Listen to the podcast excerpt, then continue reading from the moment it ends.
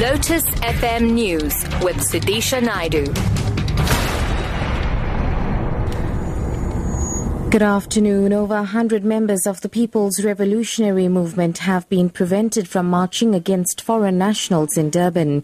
Leader of the PRM, Nhlanhla Buthelezi, says the municipality asked them to cancel the march due to fears that it would spark violence. Buthelezi admitted the PRM was responsible for the distribution of pamphlets in Durban, giving an ultimatum for foreigners to leave the city. The municipality which gave us the permission to march, they gave us another letter that, uh, in fact, does not permit us to continue with the march. That our march might spark violence. We said, no, it's, it's, it's not going to spark violence. Yes, we, we, we are completely responsible for this pamphlet.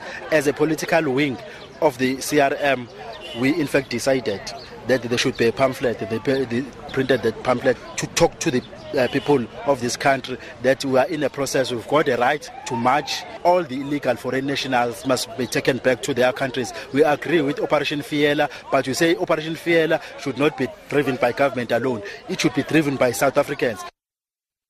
The Tshwane Metro has lost another legal battle on street names. The High Court in Pretoria has ordered the Metro to restore the use of both new and old names until a ruling is made by the Supreme Court of Appeal next year. The Metro had removed old street names, but civil rights group AfriForum took them to court and won. Judge Eben Jordan took just a minute to dismiss the Metro's appeal. AfriForum's lawyer Werner Human the implications of the judgment that has been delivered, that the situation that was before should now be reinstated. In other words, we are now back to the position where both street names will appear on the street name boards, pending the final adjudication on this matter in the first part of next year. The judgment said it must be immediately, but we will allow reasonable time, but more or less we would request from the city to give us an indication when we can expect that all the names will have been returned.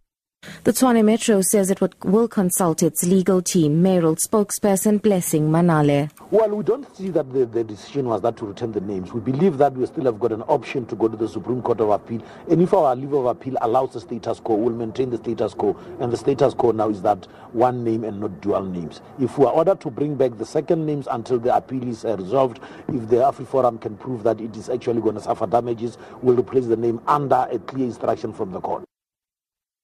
And finally, a letter addressed to FIFA General Secretary Jerome Valcke could prove his involvement in the payment of 120 million rand from the 2010 local organizing committee to the so-called Diaspora Legacy Program.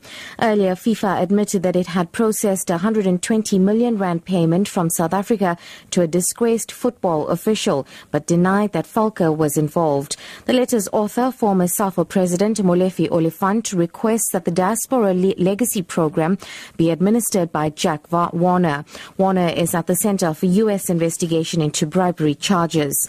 The latest development would seem to indicate, in, indicate the involvement of the South African government along with Valcke in the payment of funds from FIFA to uh, CONCACAF on behalf of the LOC. Top story over 100 members of the People's Revolutionary Movement have been prevented from marching against foreign nationals in Durban. Leader of the PRM, Nhlanhla Buthelezi, says the municipality asked them to cancel the march due to fears that it would spark violence. For Lotus FM News, I'm Sudisha Naidu. I'll be back at 3.